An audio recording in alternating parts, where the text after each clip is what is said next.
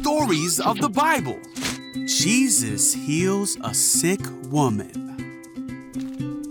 This is Jesus, Heyo! who is the Son of God and the Savior of the world. While Jesus was on earth, he taught everyone about God's love and healed people from their sickness.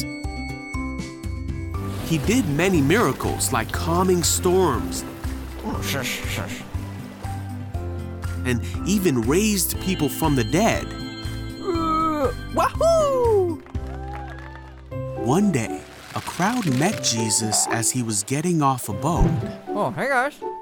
A Jewish leader came to Jesus and begged Jesus to help him.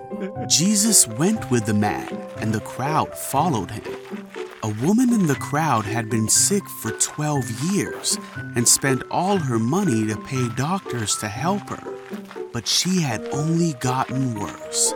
She heard about Jesus and she thought to herself, if I can just touch his robe, I will be healed. So the woman came up behind Jesus and touched his robe. Immediately, the woman was healed. Wow!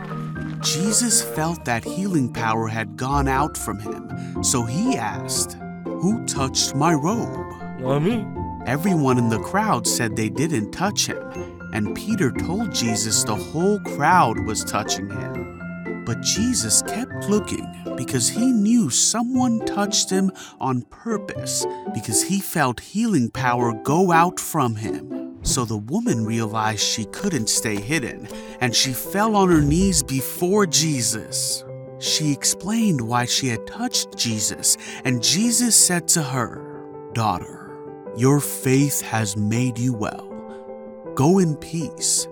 Your suffering is over. Jesus went on his way to heal another, and the woman was healed from her terrible sickness because of her faith.